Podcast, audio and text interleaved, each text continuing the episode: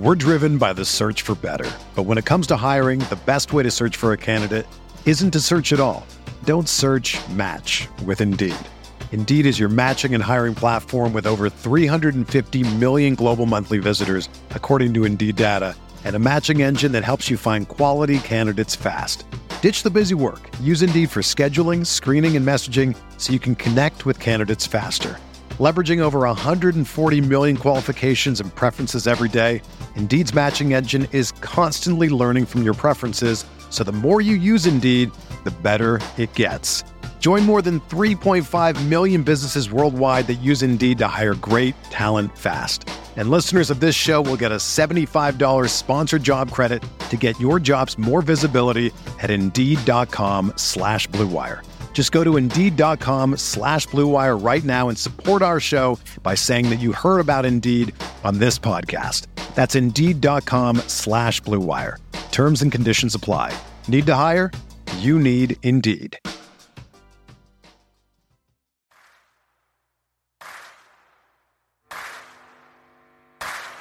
You're listening to Setting the Pace, your go-to Pacers podcast with Alex Golden and Michael Facci.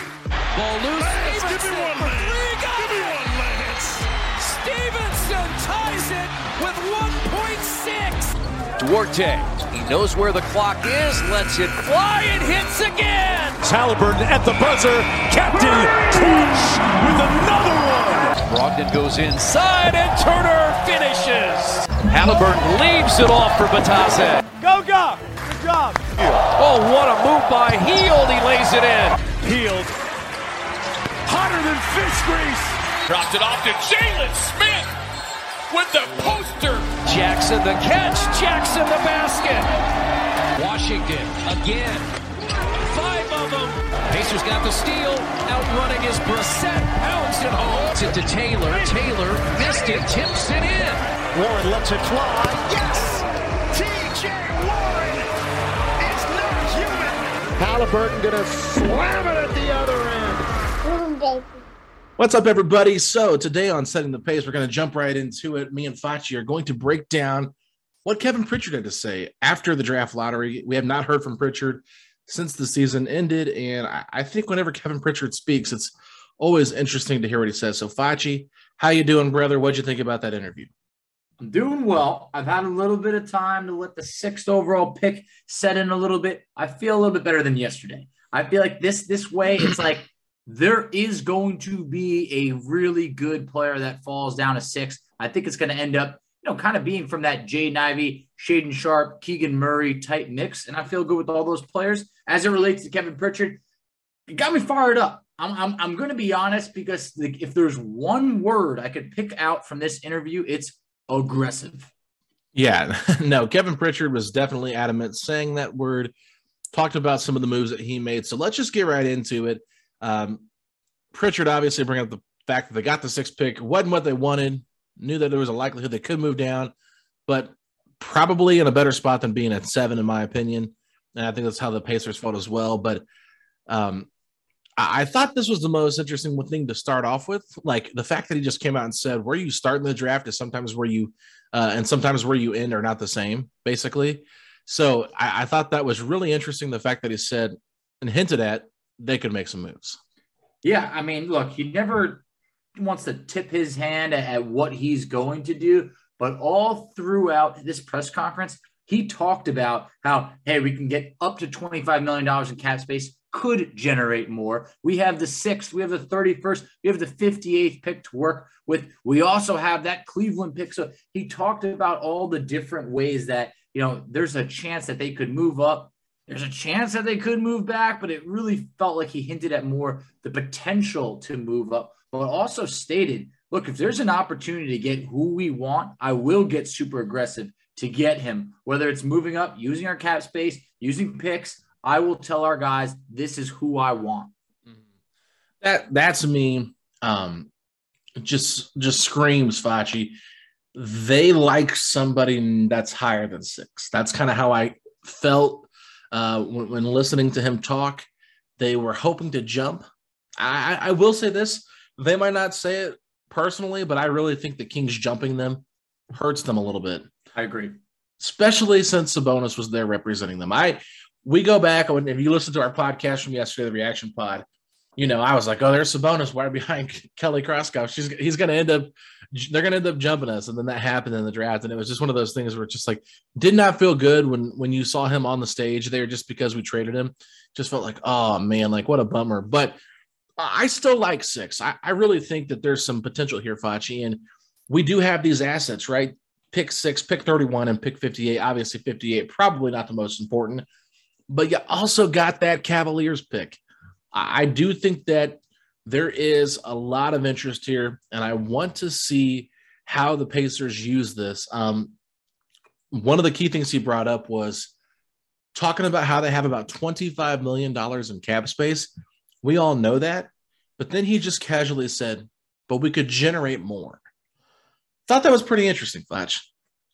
I did, and I think that he's kind of hinting at, look, we're going to make some moves. So when they could generate more, first thing that popped in my head, Malcolm Brogdon. Right over there, look, it's like you don't know what's going to go on with Brogdon. I'd say odds point to him probably not being back in a way that the Pacers could generate more money. But also another line that really stood out to me is when he addressed the young core on this team. You know, he talked about, he named Tyrese, Chris, said he would love to have Jalen Smith back, and Isaiah Jackson as the young core on this team. Those were like the 4 names that were mentioned, and I really felt like, yeah, are they the youngest guys on the team? They are. But when you mention guys like that, it feels more of a priority of, hey, we want to keep those guys together. So I thought that was interesting. No, I definitely think it is. Everybody's going to be like, why didn't he say Terry Taylor? Why didn't he say Dwayne Washington? Why didn't he say Myles? It's like, let's not overthink this. First of all, he only spoke for like 13 minutes. Right after that stressful day of trying to figure out what they're going to pick, he might have just not mentioned everybody because that's a lot of players on their roster to mention. So I think he did that in the other press conference he did after the big trade week and left somebody out. He like forgot to thank Karras or something like that and like had to go back and redo it. Just like you get talking, and Kevin Pritchard, we know this from the podcast, he kind of talks in circles, right? He over talks to try to avoid the actual answer and work his way around it. So what I will say here is if they're looking to move up and they really like somebody in that 4 to 5 range, you have to wonder what position it is because look, Jalen Smith is someone they really want to keep, Facci. And if they really want to keep him, if they draft a player that plays his position, that might deter him away from resigning here. If they go out and get Keegan Murray, does that say to Jalen Smith, okay, they're going to start him, Indiana's not an option, right? I mean, there's that possibility. So he might say, I want to go somewhere else. But if they get a guy like a Shaedon Sharpe or maybe a Jaden Ivey, then he goes, okay, they have a hole there at that starting 4 position. Maybe I have a chance to get some significant minutes here. Completely agree. Look, I love me some Jalen Smith. It was really fun being able to watch him produce. And then I hated how it come down to the, oh, man, how are we going to convince him to stay? Because Jalen Smith seems like someone where, hey, we gave him the playing time. He produced over here. I get the feeling that he would like to be here. But also, we just don't know what the offers are going to be for him out there. Would he turn down less money in Indiana if it meant guaranteed more playing time? I don't know. We don't know what those discussions are like. I feel like we won't know until free agency really starts. But obviously, yes, the first starting point is if the Pacers draft a 4, I think it's over for Jalen Smith coming back. Yeah, I mean, and honestly, there's so much going out right now, Facci, in terms of what might happen, who might take who. It's all fascinating to me. And I think one of the things that's the most interesting that I saw was Raphael Stone from the Rockets said that they would be willing to potentially move their pick from 3. Well, why would they do that? That doesn't make any sense to me, but I feel like this is a very clear tier. Now, I'm not a Chet guy, but a lot of people consider Chet to be in that top tier with Paolo and Jabari. I believe Woj said on his podcast today that there's a consensus right now around the league that it's going to be Chet and Jabari at 1-2. So that means the guy that I like, number 1, Paolo Banchero, is going to be there at 3. I really think when it comes down to this draft, it starts with what the Sacramento Kings do, because so many people say they don't need another guard. Would they go after Jaden Ivey or Shaedon Sharpe when they already had the three-guard experiment last year that they didn't love? I mean, especially knowing how good of a playmaker Halliburton is, Ivey's not that guy. Neither is Sharpe. So to me, I don't see them, the Kings anyway, wanting to draft one of those two players. We're driven by the search for better. But when it comes to hiring, the best way to search for a candidate isn't to search at all. Don't search, match with Indeed. Indeed is your matching and hiring platform with over 350 million global monthly visitors, according to Indeed data, and a matching engine that helps you find quality candidates fast. Ditch the busy work. Use Indeed for scheduling, screening, and messaging so you can connect with candidates faster. Leveraging over 140 million qualifications and preferences every day, Indeed's matching engine is constantly learning from your preferences, so the more you use Indeed, the better it gets. Join more than 3.5 million businesses worldwide that use Indeed to hire great talent fast. And listeners of this show will get a $75 sponsored job credit to get your jobs more visibility at Indeed.com/Blue Wire. Just go to Indeed.com/Blue Wire right now and support our show by saying that you heard about Indeed on this podcast. That's Indeed.com/Blue Wire. Terms and conditions apply.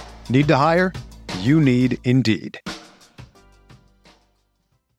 Mike Schmitz joined Woj today, talked about how Keegan Murray makes a ton of sense for them and wanting to win now, getting into the playoffs. They really don't want to be in the lottery at this high, especially at this high of a pick. Like, cool, it's great to get it, but they're not trying to go through a rebuild. They're trying to win now. Keegan Murray's a win-now player.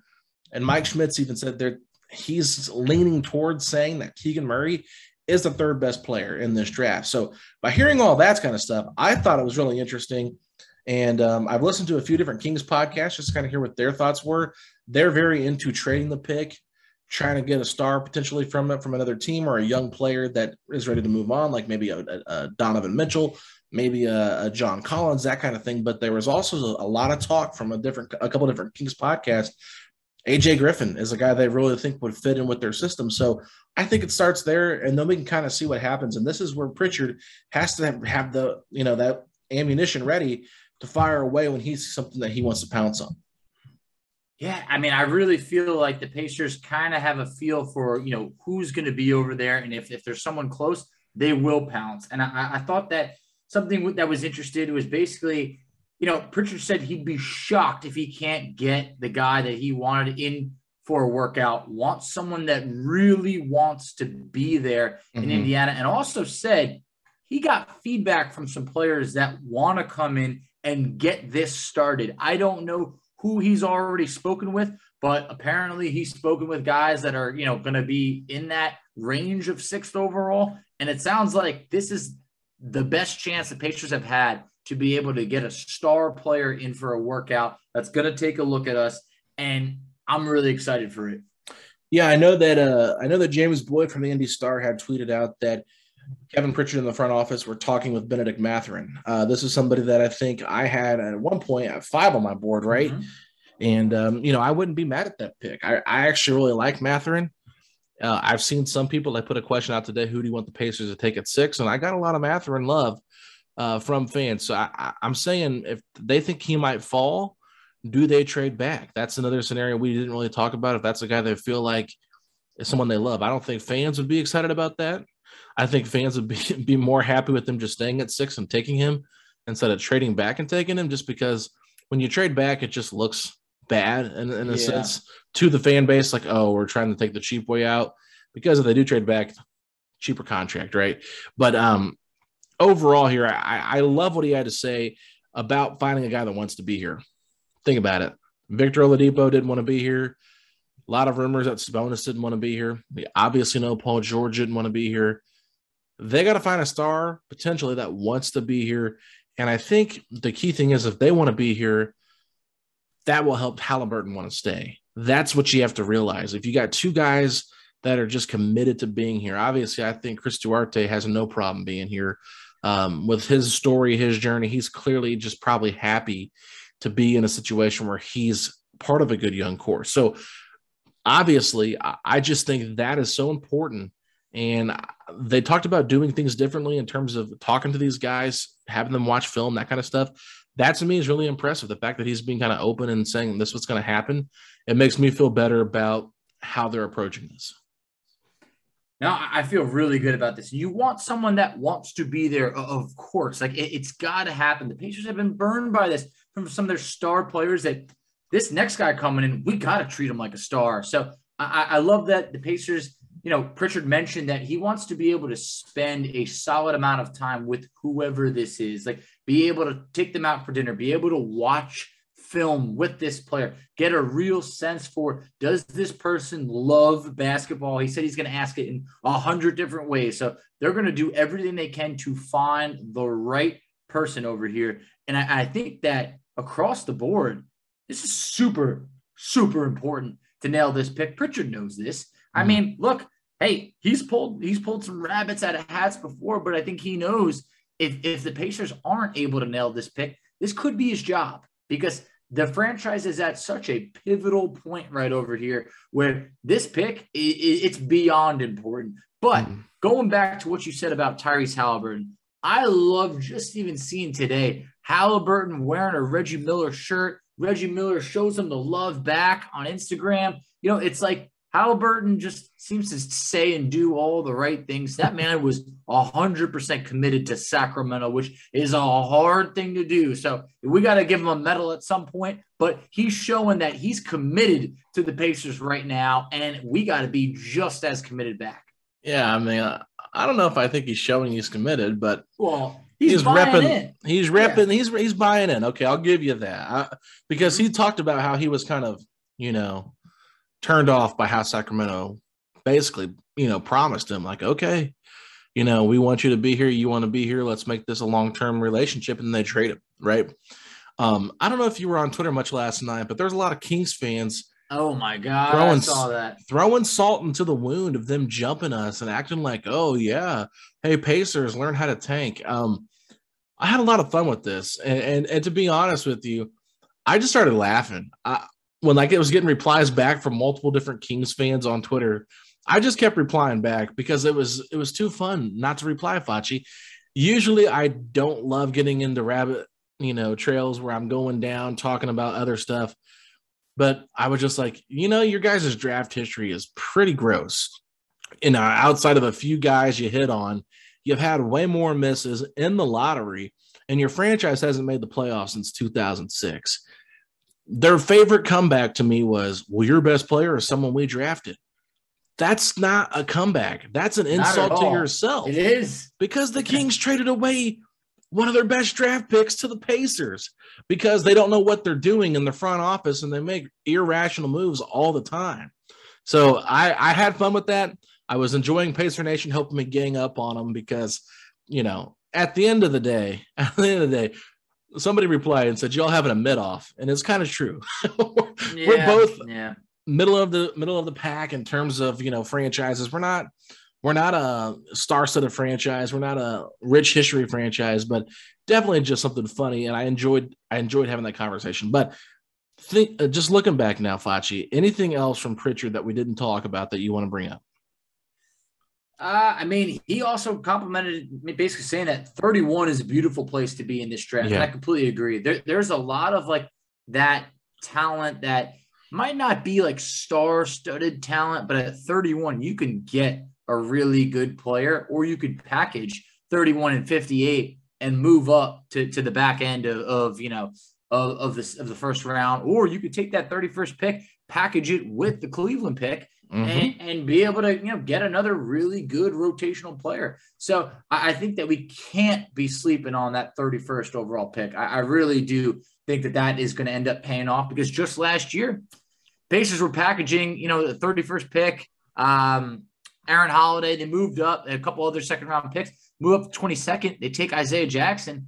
I loved that move. And looking back now, Aaron Holiday, you know, I don't think we missed out on that. I really don't. No, and I'll say this. Scott Agnes brought this up on his podcast, and I had heard the same intel, but didn't come out and say, like, you know, report it or anything. But basically the Pacers, when they made that trade with the Cavaliers for that pick, they could have got at like top 12 protected Facci and not gotten that Houston pick that ends up being the 31st pick, they really value that second round, that first pick in the second round.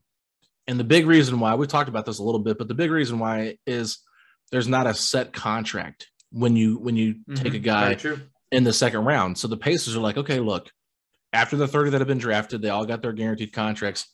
Now, if there's a player that happens to fall, we have the opportunity to, A, maybe take him and give him a contract we want to pay him that fits into our salary, or we can trade him. I believe since the NBA expanded to 30 teams, when I was talking about that, I believe there's been 18 picks with that 31st pick, and I believe it's been traded like 13 times or something crazy like that, 11 or 13 times. I can't remember, but I did do some research on that before. I can't remember the exact number, but this pick is constantly traded. So I would be utterly shocked if the Pacers pick at 6, 31, and 58.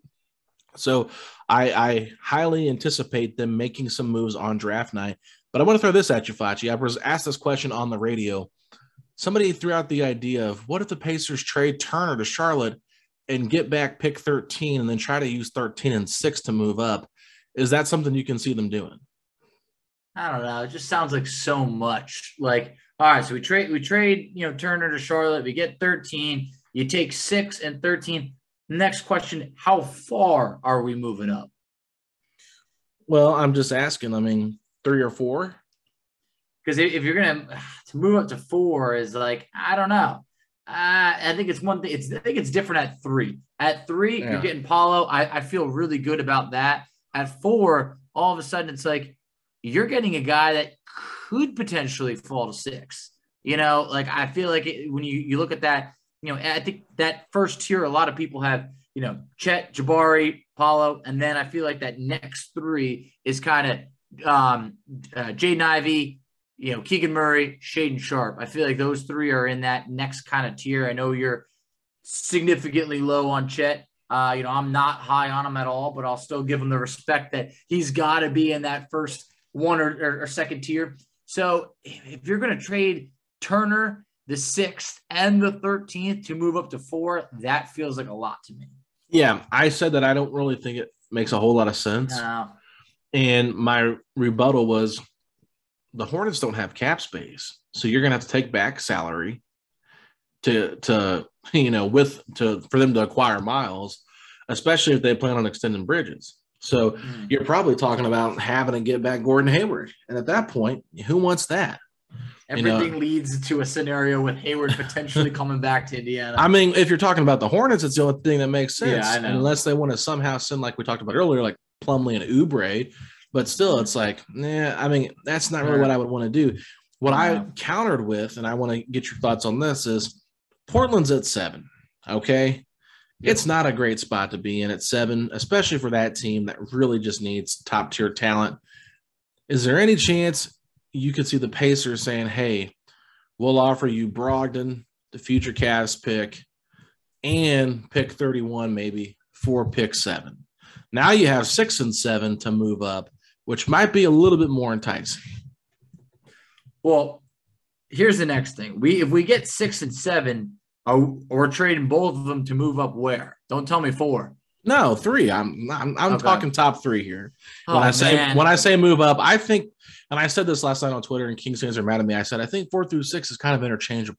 I completely agree. I'm on board with you. It is interchangeable. There's 3 players there that I'd be happy if we got, any one of them. So exactly.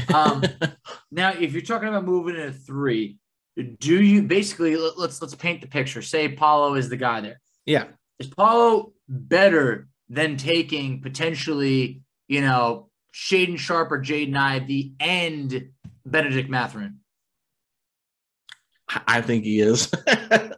Could be. He's definitely more of a sure thing. But if the Pacers are to get 2 of those guys that could actually end up being starters for years and years, man, I'm not going to lie, that's pretty appealing. There's that case too, but man, I don't. That's tough. Now here, it's hard to get talent here. If you're talking about getting 2 really talented young players to add to our core, I'm going to be honest. I feel pretty good if it's trading Brogdon, 31st, and the Cavs pick But here's the turning point to you. Is that enough for Portland to want to do it? Well, it just depends on what they view in this draft.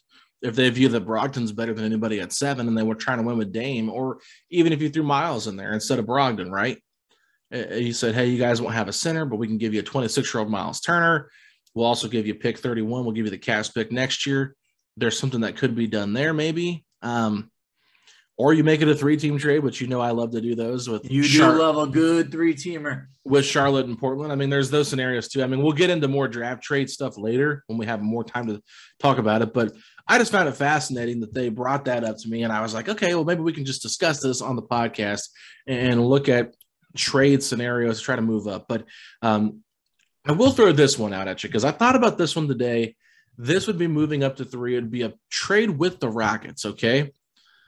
You trade Myles Turner, pick 6, in the Cavs pick for Eric Gordon's contract and pick 3. Those Eric Gordon Indiana rumors have been playing itself out. I feel like since he entered it's just a salary swap, so they don't have to worry about paying him. I know. At this point, because the rumors started years ago, there's less time on that deal. Is this finally his expiring year? He's got 2 years left. He's got 2 years left. That contract never ends. I swear. I think he got an extension. So he did at one point, which is crazy. But look, that trade I'm honestly on board for because I do think that there is a solid difference between 6 and 3 right over there. Turner, look, he's from Texas. You know, he could welcome a trade over there, but at the same point, he's also heading into a contract year. So it's riskier than him having 2-3 years on the deal. The Cavs pick, like you said, it was a Cavs pick, or you said it was 31? It was a Cavs pick, yeah. We don't know if that pick, does it materialize? Does it not? You imagine we eventually get it, but there's a chance it could turn into 2 second-round picks. If that offer's on the table, I'm doing that deal. Yeah, I mean, it's really interesting. What would be so fascinating if it's like Paolo Banchero knows he's going to the Rockets, but doesn't want to go there because he doesn't want to play with your guy, Kevin Porter Jr. My guy, I'll take that. And Jalen Green because I don't pass the ball. He'll be like, yeah, I don't want to play for this organization, which I don't blame him. I wouldn't want to go to Houston right now anyway. I'm not a big fan of KPJ at all. And, that's just my thoughts. But they're open to moving the pick. That's why I brought that up, because I brought it up earlier. Raphael Stone said they would be open to moving it. So that's why I'm like, hey, if they're open to moving it, obviously I don't think they need Brogdon, right? I think Turner would make more sense for them there. They got Sengun, though, so it's like, do they really want Turner either? I'm just trying to throw out different hypotheticals out here, trying to find a way for us maybe to crack the top 3. But overall, I mean, I'm fine if the Pacers stay at 6. That's how I feel. I just really hope fans don't view it as, oh, we lost the lottery, woe is us, oh, poor Pacers, never catch a break. It's like we're a top 6 pick in the draft. That's way better than we've been since 1989. Couple things. One, I looked at it. Eric Gordon has 1 year left with the next year non-guaranteed. Ooh. So he would, if that trade ever did materialize, he would not see year 2. So, I'm fine with 1 year if that ever happened. Second of all, look, Pacer fans, hey, as a whole, we're never going to be satisfied. We're never going to be happy. A year ago, I was jumping with joy to be like, man, 13, woo, the potential's endless. And then now all of a sudden we're 6, yet there's still that like little feeling in the air of like 6.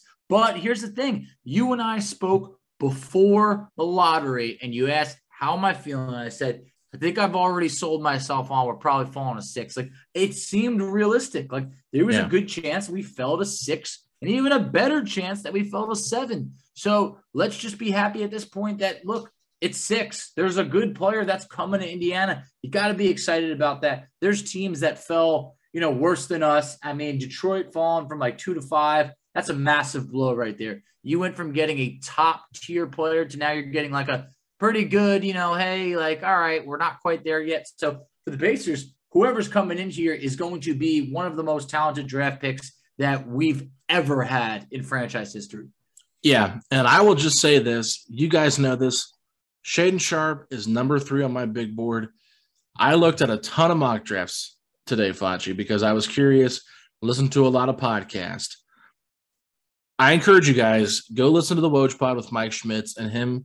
I think it's around the 29-minute mark. He starts talking about Shaedon Sharpe, how there was like 12 GMs at practice, at a Kentucky practice, and when they were playing 5-on-5, with Ty Washington out there and all the other guys for Kentucky, Shaedon Sharpe looked the best.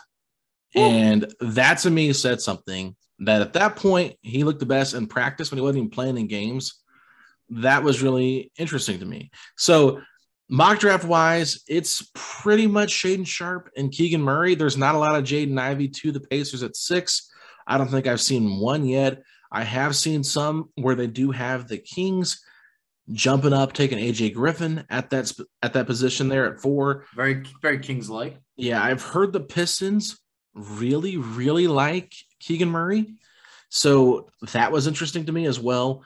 But the majority of mock drafts have the Pacers taking Keegan Murray at 6. But I would say like probably 30 to 40% of them have been taking Shaedon Sharpe. And that's kind of where I'm at right now. I really just hope that the Pacers can find a way to get that commitment from Shaedon Sharpe that he's willing to be in Indiana. Oh, man. I mean, that would be big because we've talked about it before for you know, guys that maybe not have heard this before, but Shaedon Sharpe was expected to be the top overall prospect going into next year's class. So this could actually be our best chance at getting a top overall top, you know, type talent. And it's like the loophole in the system. He's only going to be there because he didn't get to play this year in college. So it's like, it's that opportunity at 6 to be able to get a guy that could potentially have been the number 1 overall pick next year, if not, you know, top 2. But one thing that I really like about Shaedon Sharpe, look, in terms of his measurements, look, 6'5" in shoes. All right, great. You know, might not blow anyone away. 6'11" and a half wingspan, nearly a 7-foot wingspan for a 2-guard. You got to love that. Mm-hmm. So, I mean, there's so much about him that is just very appealing over here. I'm very anxious to see even more and more, but man, I just think that we need to buckle up because we are in for some straight drama, the way that those picks are going to be interchanging between 4 to 6. Yeah, and this is the thing. The draft is like, usually it's somewhat predictable, right? Especially once you get there. But right now, it does not feel predictable at all. It feels like there's a top 3 consensus and then another tier that could be anywhere from 4 to 8, right? So that's where I'm at with it. I'm really intrigued. I'm still all in on Shaedon Sharpe. You can't convince me otherwise, but I'm definitely back on the Keegan Murray train a little bit. I think I would have a really hard time if I'm the Pacers and I had to pick between Ivy and Sharpe, because just passing on Ivy, knowing that he's an Indiana guy, how many fans would be upset and that kind of thing, it would make me a little bit nervous. So if I was picking between the two, man, it'd be tough. I would really rely on what everybody else said in terms of my scouts and what Rick Carlisle said if I'm the GM. But overall, I think we got to give Kevin Pritchard and Chad Buchanan just an opportunity here to trust them with this pick and not hold previous draft selections in the Pacers' tenure against them, because this is a totally different type of situation picking 6 compared to the late teens, early 20s. Exactly. Look, I know it's the fun thing to be like, TJ, leave, you know, but it's like, look, guys, at pick 18, it's a whole different ball game. Like at 6, you're actually looking at a guy who, you know, unless you somehow take a massive woof, you know, you're looking at a really, really great player, a potentially great player. At 18, it's up in the air. I mean, 18 is like, this guy could be out of the league in a couple of years. He could be a rotational player. Maybe he could be a starter. Like you're looking for someone. You're taking the swing on upside. That's what the Pacers did with Goga. TJ Leaf took a swing on some upside. You know, hasn't worked out, but at 6, I trust the front office that, hey, we're going to get a really good player. And look, and if it's the worst case scenario when we end up with someone like Bennedict Mathurin, are we really going to be that mad? I'm not. I'm still going to be like, wow, this is a really good player that I can sink my teeth into. This guy has the potential to keep developing. I mean, even last year when we took Duarte, it was like, okay, all right, yeah, you know, good player, a little bit old. Like, no. All the guys going in like the top 10 are all like young, promising players that could be here for a long time. Absolutely, Facci. So I'm going to help Facci out here. You guys can find us on Twitter at SettingThePace3. I'm at Alex Golden NBA. He's at _FACCI. You can find us on Instagram at Pacers Talk and over on TikTok and Facebook at Setting the Pace. Facci will be back tomorrow with more draft coverage. Hopefully have a draft guest on. But if you're excited for the Pacers to land a star at 6, say these 3 words. Let's go, Pacers!